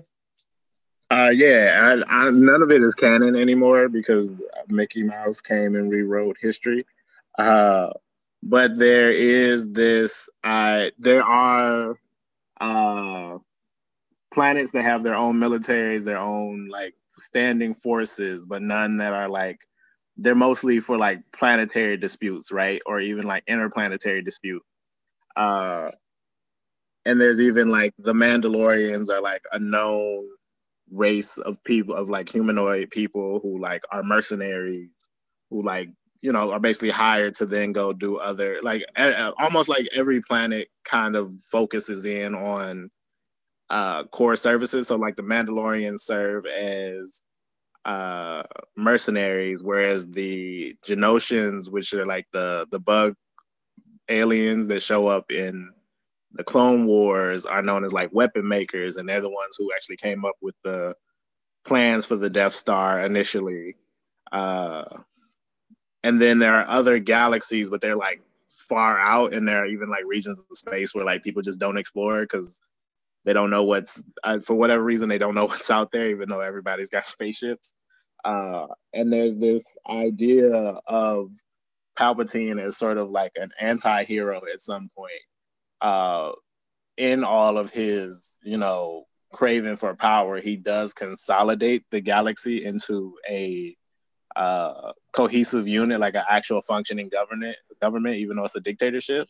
And once the empire falls, in later in the books there is another galaxy of like colonists who come in and pretty much take over the galaxy. And there's like a, a expansion of books of basically like the all the republic heroes in the new republic trying to survive between like fighting what are the remnants of the empire and like maintaining like a democratic government while being under invasion which you know theoretically wouldn't have happened under palpatine not to have this just be Greg and I talking. But yeah, I mean, that was one of my big problems in this is just that the galaxy pretends that there are no other galaxies, as though no other galaxy could like intrude. And therefore, even if they had a system where they didn't need a military for intra planetary disputes, which seems like they very much didn't have that. But even if they did, there does seem to be this question of like, what if another galaxy shows up that is very unanswered in the George Lucas explanation of the galaxy. Cool. Well, then maybe we can turn just briefly, or however long we want to, to this question of, of the droids and to the clones. I think we talked a little bit about the clones as sort of a group of humanoids created explicitly for the purpose of war, maybe almost mirroring the way that droids are created for very specific purposes, yet problematically are sentient in this universe. Like they want things, they have the ability to fear, feel fear and seek self preservation Um, like even the battle droids at different points appear like worried that the Jedi are near them. Um, though it does seem questionable whether the super battle droids do. They seem to be less emotional in the in the prequels, but um, yeah, they're put in incredibly dangerous situations and essentially treated like slaves who are expendable, yet even below like some sort of like living being. Yet I think that's sort of a, is an artificial line between a being that is created by like maybe organic organisms um, versus like potentially having the same consciousness as organic organisms. Um, and in like Solo and some of those other movies, they talk. There's like advocates of droid liberation. Are there like independent droid systems? Are there droid liberation wars? Is there a space Harper's Ferry where people attempt to like break the restraining bolts and arm sentient droids for like some sort of revolution against their oppressors? And similarly with the clones, like how how does that work? I think they they imply that they are some, somehow bred for obedience, which is a weird eugenicist concept that George sort of just decides to base the military on. But um, yeah, how did you all engage with the concept of droids? And specifically, like, I feel like the prequel sort of like put it front and center by having a droid force be present constantly. But then are they potentially like worthy of liberation? And should we like you know, as good leftists analyzing this universe potentially advocate droid liberation as a prerequisite to true galactic democracy? Uh, short answer, yes. I have been thinking about that a little bit as I've been watching the clone, like the Clone Wars series. Um, just because like the clone, like the the droids, like those the ones that are like bronzy with the like long noses. I don't know how to say it. They're used as comic relief a lot. And like with that comic relief, like you're seeing them um you're seeing them like get thrown off of like mountainsides and like blown up and like their their last words are sort of like um kind of meant to get people to laugh and it's a cartoon and it is funny but um it does it humanizes them more i think than i remember from the movies they've got like i don't know it's a it's a it's a Western movies, so you need like clear good guy, clear bad guy, and I think that the you've got like some of the droids that we like are encouraged to care about. You've got like R2, C3PO, and then like which all the ones that are kind of employed to like um, do maintenance and stuff around bases and on like rebel ships. Um, and it's really easy to see them as human and like care about them when like ships blast off and they're not on them yet or whatever. Um, but then everybody else is yeah kind of just expendable. And honestly I, I feel like at some point the franchise would just run out of like people because if it was all if it all had to be people um i don't know where i'm going with this anymore. Short answer is yes i'll yield the floor. Yeah i mean i think it's interesting. I actually had never thought about it uh but like even just in general like the importance of droids in the entire universe like every Sky, every like main character of the series has a droid. Uh, and I'm uh, I'm talking about like Anakin, Luke, uh, Rey, all have their like droid companions, and they the, the adventure technically never doesn't start until they get their droid companion. Uh, and arguably, like the entire series is told through the perspective of the droids because they are always there, even when Anakin has his secret marriage to Padme uh, the CP3O and I think even R2D2 are right there, right? Like the they are sort of the historians of the Star Wars universe.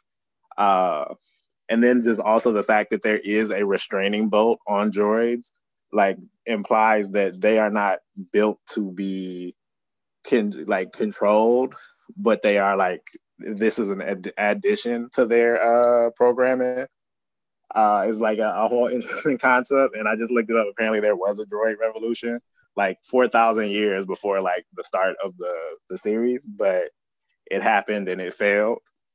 And yeah, sort of like Soraya said, they their attempts to like humanize it and make like those battles and things more interesting by like making the droids be sentient, uh, or at least like the basic droids be sentient, and like have these comic relief makes it more hard to digest if you look to if you think about it too hard versus like the the scarier droids uh you know they're they're mostly silent they don't say anything they kind of just come in like they're they're the ones that come in when things get serious and the Jedi can't just like run through and chop everyone up, right? And then like the addition of like General Grievous, who's uh, cyborg, not a droid, but like for like you don't know that unless you like dig deeper into the lore, right? Like General Grievous just seems like he looks like a droid, but he like acts like if, if he were like some other sort of race of, of being. Yeah, I actually I didn't know anything about the um like because when you when it was written into the agenda about the restraining bolts and stuff, I didn't I thought that was like metaphorical. I didn't realize that there were actual restraining bolts. Like what I could someone like go into that more because I actually don't know anything about that. Like is it like a software thing? Is it like a mechanical thing, like hardware that prevents them from being free will? Restraining bolts were small cylindrical devices that could be affixed to a droid in order to limit its functions and enforce its obedience. Hmm.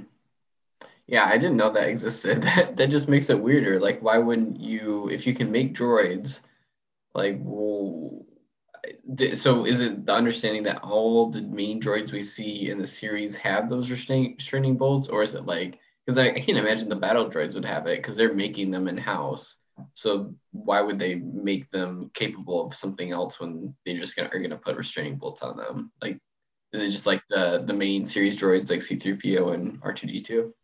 So I think it is the purpose of it might be like almost like I mean this is also like pre-internet, right? So we weren't really into like the software wasn't like a, you know, well-known idea. It was probably just more the limit of like George Lucas's uh creativity.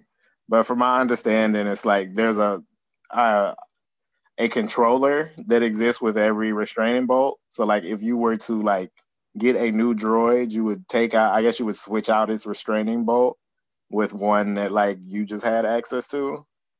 And apparently they were used with like other things, like they were black. It's, it, yeah, it seems more as like a a tool that's mostly used with droids, but it could be used with any type of technology to like basically like limit its use to like a, a specified user. Yeah, I think I think that makes sense. If you remember uh that scene right as uh like Luke is supposed to be cleaning R2 right after they get them um from the Jawas and he takes off the restraining bolt so they can hear Leia's message that I, I got I got the sense that it was only a tool for like like the servant like droids.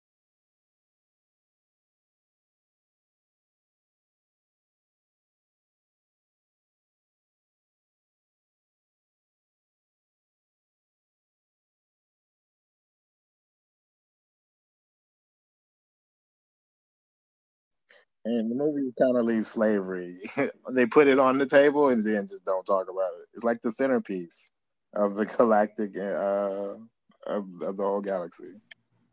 Yeah, uh, I mean, sorry, did uh, that was a, that was a I, that was a good comparison with uh with elves and Harry Potter, but um I don't know. Greg's point was good too about the about like slavery being like at the heart of like the political political economy uh, for the Republic and and then the Empire, both for like human slavery and um in alien and uh like non-human and, and droids. But um I it's weird to me like I, I think it's also interesting to think about the dynamic that you have with like droids like C3PO and R2D2 because it's like okay. Like I, I still I don't think it's clear that like we know what R2D2 is like self like like like I, we don't know exactly like how sentient R2D2 is because it's all beeps and boops and the other characters have to translate for us.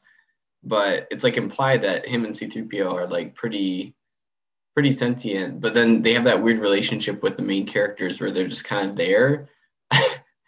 they're just kind of there uh, with other like non-droids and I it seems it's it's weird because it's like I can't tell if the other people like if the people see them. But that like, even like we're kind of getting into the territory droids, of like because they kind of treat like them like chum, like they're kind of chummy with them. But just accepting of the. I guess you never get the sense though that they're they, they can't have their own free will. It's always kind of like, well, can you do this for me? Just some of them are just, subservient.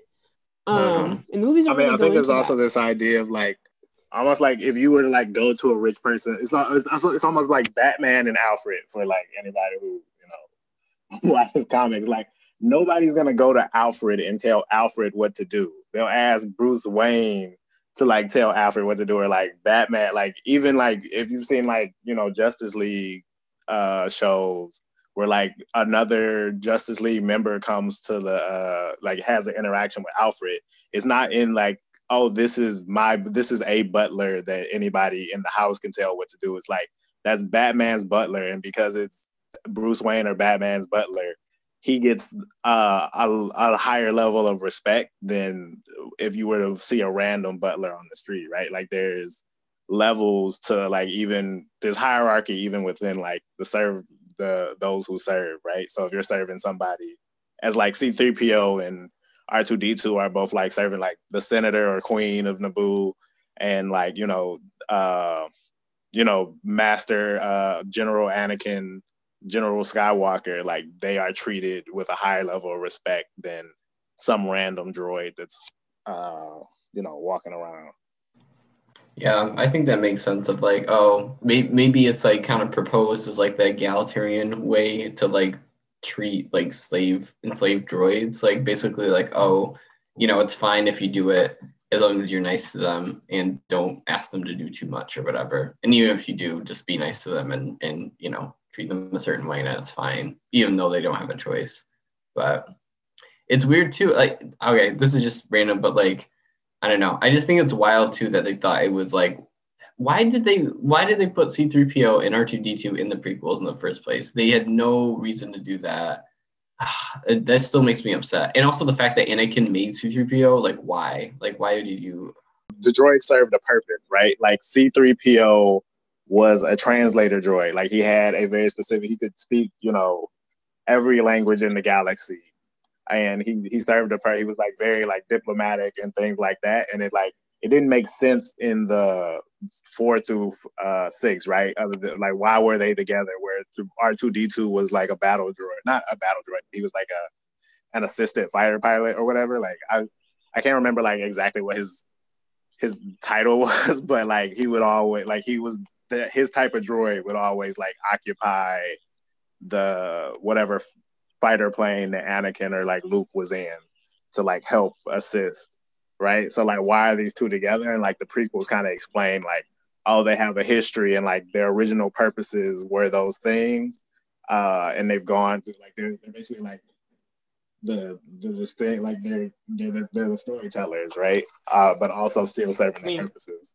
Yeah, but there's like so like that there's just so many other questions to come up with that like a what work was shmi skywalker doing as a slave where she needed her own interpreter droid that like you know her and her master would not have like somehow found a way to do like was she just like trying to translate a thousand alien languages before that what was her job within watto's business like that's never w- weirdly defined like the, the whole dynamics of like the slave Anakin being able to build a droid amidst being enslaved by Watto. Like, I don't know if George knows what enslavement is, or he didn't flesh out those dynamics at all. But then, yeah, like, I mean, there's also like C3PO's mind repeatedly gets wiped, which seems like a pretty major violation, but R2D2's doesn't, which implies that the humans don't perceive R2D2 as totally like sentient at, on the same level as C3PO, essentially because C3PO looks more similar to them, like which opens up a whole other series of questions. Like despite R2D2 being just as intelligent, he is treated as less, but then that allows him to be more of the like full memory of the galaxy in a way. Like there, there's just a bunch of problems. I mean, yeah, C3PO can speak, but like R2D2, like uh, clearly people can understand him. Like they respond to him directly. It's just like another dialect of beeps and whistles. And just yeah there's just like uh just like harry potter when you think about it too much or really at all it's pretty troubling that everyone's just like yeah droids are a thing they feel pain and they're sad when you leave but we just treat them like shit and then send them to die when we don't want them anymore or it's useful to us this doesn't help at all but i think in some like with uh what is it bb8 and a little bit kind of like with R2 and D-O they're kind of like the droids that kind of remind me of pets. And so I don't know, thinking about it that way, like if um if, if R2 is like a puppy kind of a really smart puppy, and C3PO is like more humanoid, like you wouldn't necessarily have to wipe R2 because people wouldn't think to do that, um, which can be to an advantage or a disadvantage of like depending on what side you're looking at. Um, I don't know what that adds to this conversation, but I am petting my dog, and that's what made me think of it.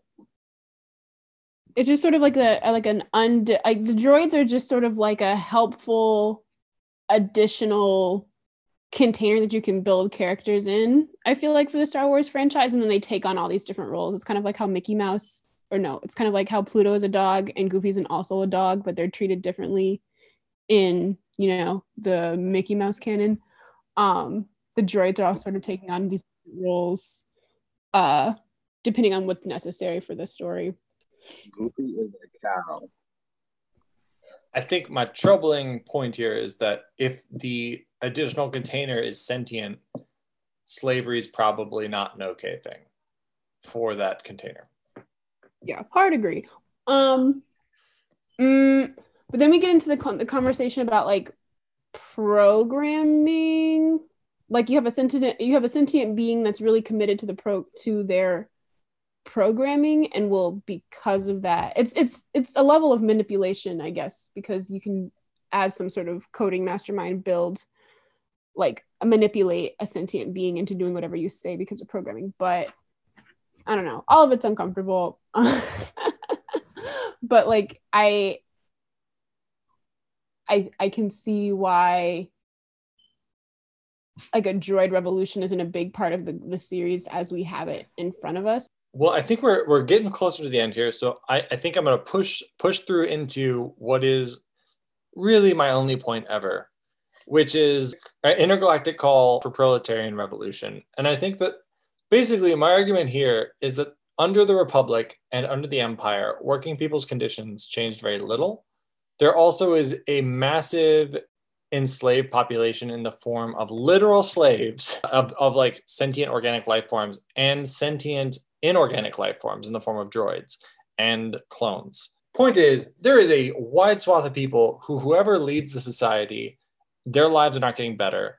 And I think that the leftist position in this universe is to call for the workers of the industrial forge worlds and of the outlying systems to unite with droids and clones to form a common front against a economic and political system that exploits all of them that justifies the slavery of organic and inorganic life forms alike in the interest of capital on an intergalactic scale. Basically, we should be arguing for a series of films. If I was going to cast the next series of films, it would be a workers' uprising against this cycle of violence and destruction that does nothing to even attempt to improve the lives of everyday people.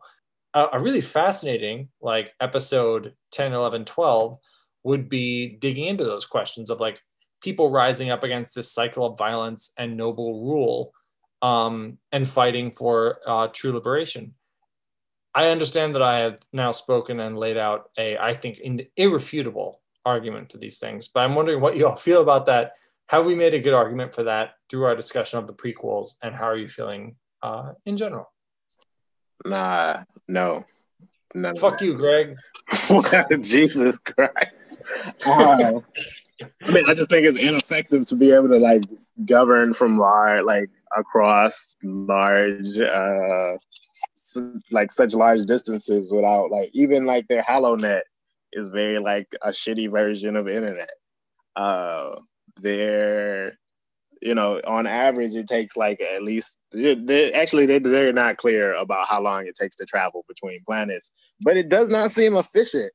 Uh, you know, every planet has different cultures, different like multiple beings. Some of them are like pure evil. They're like even like hive minds the planets where like they just don't go to them because they'll just end up getting taken over and have like a galactic uh hive mind like there is too much going on in this universe uh in this galaxy for them to really have any type of effective like government whether like for the people or for the the bourgeoisie, and they kind of just need to call it quits and just prepare prepare for the eventual uh, culling that comes from the evil space colonists. So Greg is in favor of the galaxy being taken over by space colonists as a form of solving its internal problems. Where does everyone else stand? Hive mind. Hive mind. Greg is in favor of hive mind as a solution. Everyone else's positions.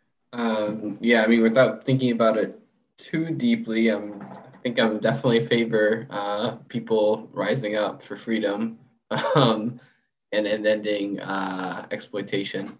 So I would, I think something that would be pretty compelling in that uh, that potential trilogy um, would be kind of like navigating what it means. So like people have like people would be like having you know I'm assuming like all their lives and for like centuries, possibly thousands of years. I don't know how old the galaxy is supposed to be, but like droids have been around for a while. They've always been subservient.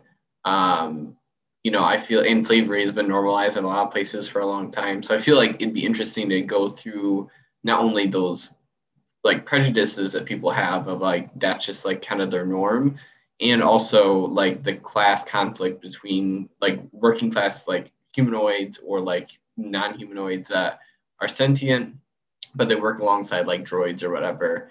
And the droids really help them with their job. Like they couldn't do their job without the droids. And because of that because of they're they're also within a hierarchy. You know there's people above them but they're also above the droids. So i think that would be kind of interesting to think about too from like a class conflict and cultural standpoint. I'm gonna hop in because I agree with Sharif. I think so long as we're in a sci-fi movie, we might as well plan out a sci-fi movie where it's possible for revolution to happen and be successful. Yeah, I don't know what paths that would lead us. Like if we were to like try to propose like w- like a trilogy that addressed these issues, but without I feel like without like engaging with this conflict of like what's how slavery like maintains the economy throughout the galaxy and that and how that includes like people and droids and like clones um i i'm less uh, i'm less invested in like hearing about the like the long-term part of the story because basically we're just watching like a like three very long character arcs of a person like having inner battles between good and evil without any sort of structural analysis. Jazz, uh, do you support intergalactic proletarian revolution, or uh, what would you what would you like to see the universe do as a way to like kind of deal with its internal contradictions? I would just just the one time I want I wanted to start off where they go to wipe C3PO's mind. He's like, nah, son, you good. And that is the beginning of the revolution. And R2 is like, you know what? That's true. And he pulls a gun. Yeah, he just got he just got that thing tucked. He stayed ready. He was like, I want to remember. I don't want to forget. Yeah, man. Oof. I would love that one. Didn't they both get wiped this time? No, R2D2 is still the original memory of everything. I'm my man, yeah, R2 got everything. That's also like a huge security problem. I like that. Honestly, that would be an awesome start to the new trilogy. Is they go to wipe C3PO's mind for like the third time, and he's like, "No, I've been talking to R2. Fuck you all." And then that's the start of like the arc into some sort of intergalactic revolution. Yeah, that would be amazing. Like, so yeah, C3PO, like, yeah, so R2D2 catches him up on everything that's happened for the past, like, what, 50 years or something? Like, I don't even know how long it's been. Uh, more than that, probably, right? Because the sequels. So, Mhm. like, decades and decades of history catches him up. I also, I, I mean, this is just a side note, but like, all the, the things on C3PO's arms, I feel like must in like inhibit his mobility. So I feel like breaking those like shackles on his arms would like help. He could hold a blaster. Also, we forget that R2D2 in uh was it the third movie, they gave him like a ton of weapons. Like he had the whole like jet blasters that he used to light gasoline on fire. He has the zapper thing. Like he has weapons. Like they could literally like start it right then and there. And then I think someone mentioned this in the chat last night too. I think maybe Soraya about like how like what happened to all the droid armies then. I bet you they're just out there. Like so there's still there's a droid army just waiting for them. So they just got to rise up, get a couple more organizers on board, and find the the kind of nascent droid army that's just waiting for them. So I I think this is a real plan. Droid Worker Soviet, the new trilogy. Let's go talk to Disney. I'm sure they'll be on board. And and it should take place after the New Republic because the New Republic's like fledgling, like they just like won this war, so they're weak. Like they could definitely take power here. And it fucking sucks. All it's trying to do is be like, remember that thing we did that failed horribly and didn't solve any problems and just led to the current order?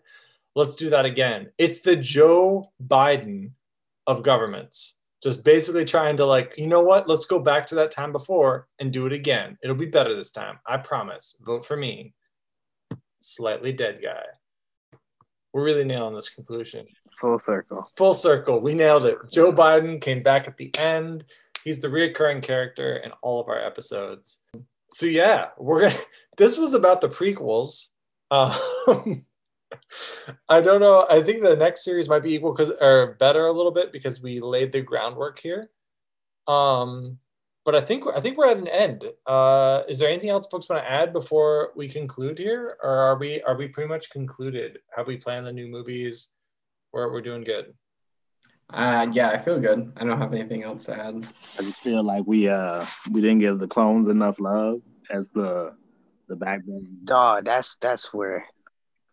Yes, yes, Greg. Yes. of securing the republic and the empire. Like truly, the clones are the greatest, and also like the fact that like the clones were then replaced by just like general poor people in the empire because like why pay for like genetically superior uh soldiers when you could just have people who barely know how to shoot and then also when the like new empire or what do they call themselves like i mean that's that's that's future the first order comes New order. and First order. they again i guess train or genetically modify people they're, they're not really clear on that but the stormtroopers the clones the the first order truly uh is the backbone of the the, the real stars of, of star wars Yeah, they're definitely the the MVPs of the universe. I mean, they they I mean, think think about their resume too. Like think about the CV, right?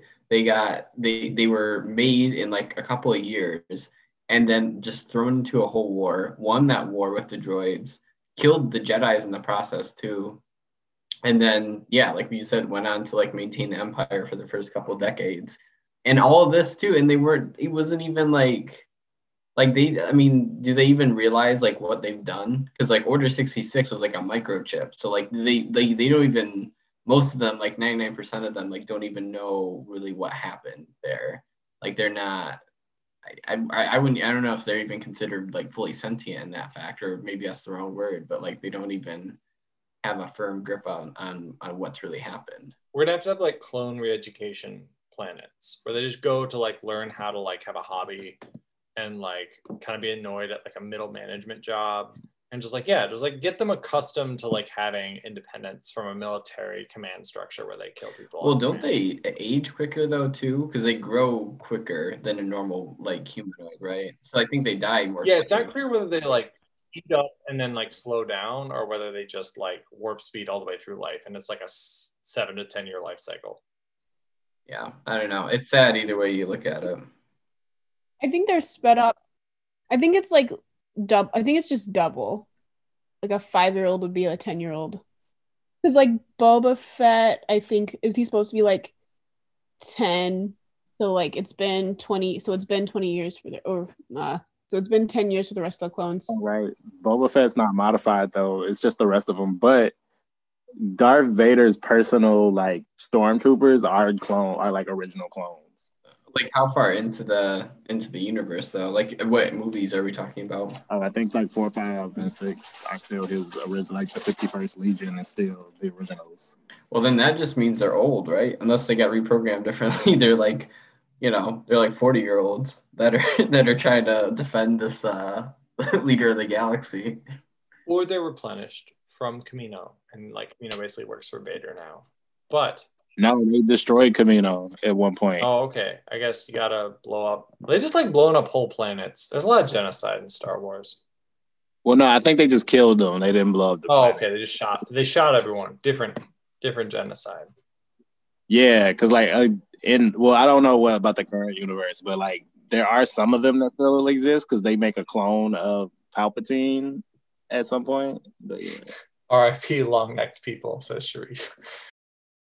Um, I think we should draw this to a close. We're running over two hours, but I think this was well worth it to our listeners. Um, we're gonna do the original series, God help us, and then the uh, new series, even more God's help us. And yeah, some of these people will be there. Some of these people might have better things to do. We might get other people. Who can say? I didn't plan this out past this episode. So uh, thank you all so much for joining in. Uh, does anybody want to shout out social media tags or anything? That's what they do at the end of podcasts. I don't know. Death to capitalism is my tagline, but does anybody else got um, like a social media or project they're working on they want to shout out really quick?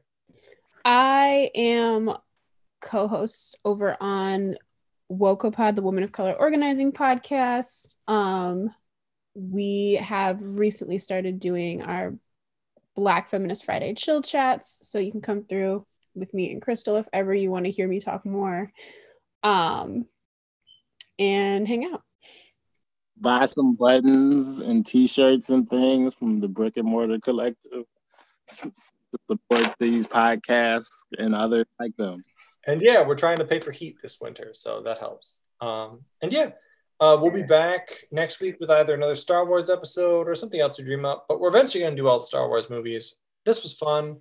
Give us five star review, I always forget that. Yeah, any podcast platform. or we will believe you're a Yeah. hater. Anything other than that, unacceptable.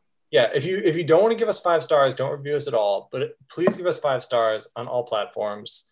Um, go to new platforms, download our podcast, give us five stars, help us expand. We have currently you are one of the chosen few of three dozen listeners, and we want to get to four dozen, and I think we can do it.